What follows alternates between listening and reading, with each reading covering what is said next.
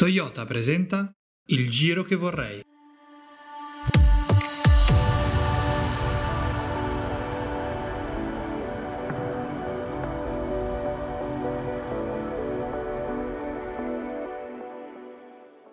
Io vorrei che nella Luna ci si andasse in bicicletta per vedere se anche lassù chi va piano non va in fretta.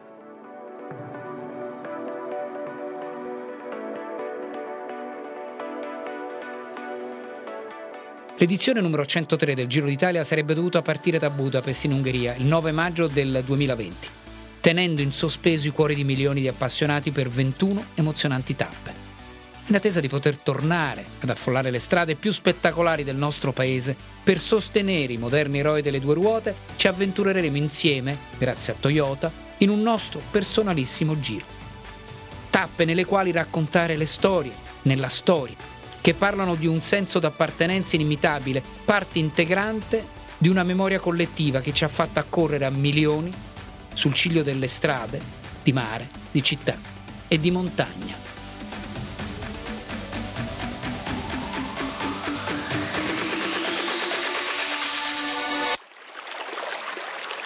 Ancora Friuli Venezia Giulia, ancora la linea dei fiumi. Si corre sì ripercorre la valle del Tagliamento, da Udine a San Daniele del Friuli, una prima volta della città famosa per la qualità ed essenza del suo prosciutto crudo, quello di San Daniele, spettacolo e golosità prelibata. San Daniele è al centro di un circuito finale che viene bordato dal tagliamento con le sue salite vicine. Sono salite non lunghe, ma dure e nervose e a vedere percorsi altimetria sembra più una gara mondiale che una tappa impegnativa del giro numero 103. Sembra un perfetto elettrocardiogramma, un grafico che si allunga e si strappa per osservarlo nei minimi dettagli, ma che a vedere nasconde mille insidie. Si comincia subito, in salita, 11 km per gradire per arrivare in cima alla Madonnina del Dom. Poi si risale a Monte Spig, nel versante nord, al santuario di Castelmonte. Si sale ancora a Monte Aperta, ma per arrivare a San Daniele ancora due strappi, due muri, il primo di appena un chilometro, Castello del Susans e poi Monte Ragogna, quasi tre chilometri, contratti al 16%. Non male, se poi questi due passaggi, attenzione, si devono ripetere altre due volte per un totale di tre volte. Il Ragogna si attacca da Muris, il muro, il muro la parte più ripida, quella che dovrà fare la differenza, magari alla terza volta. Bisognerebbe tornare indietro di poco per vedere come affrontarono i ciclisti lo stesso passaggio nel 2018 da San Vito al tagliamento allo Zoncolan, tappa che permise la rinascita di un certo Christopher Froome. Situazione diversa proprio per il finale terribile e terrificante dello Zoncolan e quindi su quel Ragogna tutti molto tranquilli, a risparmiare quindi energia. Ora no. Si spinge, si cambia totalmente impostazione se si vuole vincere la tappa. È come inserire le diverse potenze di un motore dalla tecnologia ibrida. Scatto forte immediato, pochi chilometri, vedere dietro chi risponde, riprendere, rifiatare e poi ripartire. Ecco le rampe e in più ripeterle, ecco perché fa venire in mente la ripetitività di un mondiale con il suo circuito tosto e difficile, se disegnato per scalatori o chi al passo da salita. Ma il passo dobbiamo riprenderlo nel ricordo perché la linea che unisce due città, San Daniele l'Arrivo e Cividale, doppio passaggio intorno allo Spig, non è altro che la linea di difesa della Prima Guerra Mondiale, la porta d'Italia che doveva essere sbarrata dopo il disastro di Caporetto.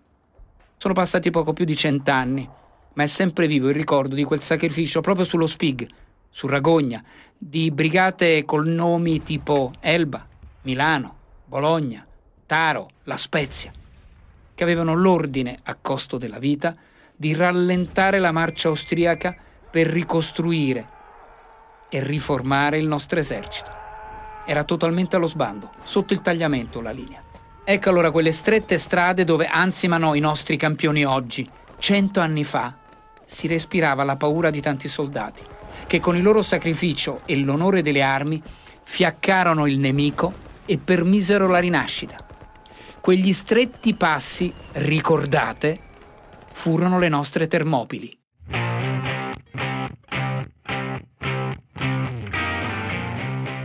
Questi sono pensieri che sempre ci devono interrogare sulla memoria e francamente fa benissimo il ricordo perché permette di tramandare la storia. Come l'ultima di oggi.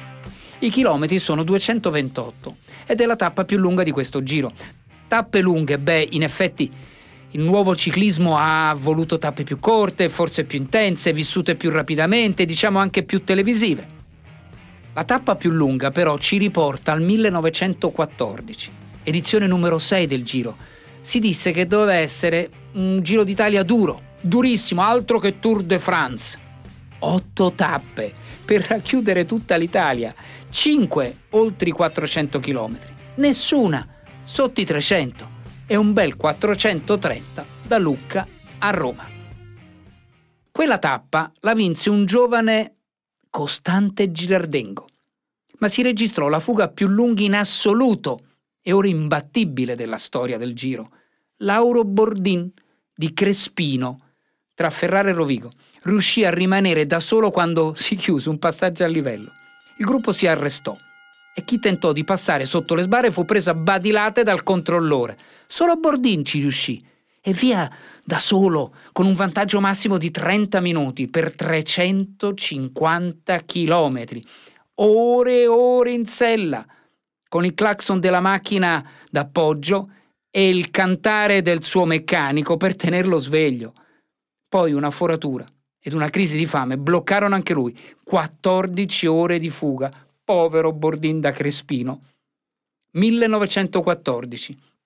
Un giro record record nel restare in sella, oltre 19 ore nella Bari Aquila, record di distacco sul secondo, quasi due ore, record di corridori al traguardo. Da Milano ne partirono in 81 e a Milano ne arrivarono in 8. Vinse Alfonso Calzolari e Bordin fu purtroppo tra i ritirati come Girardengo, divenne, pensate, fotoreporter e fu sempre vicino a Mike Bongiorno in lascio raddoppia tutte le foto del successo del quiz televisivo furono sue. Scatti fotografici, come lo scatto sotto le sbarre del passaggio a livello. Una fuga con il cuore per un amore infinito.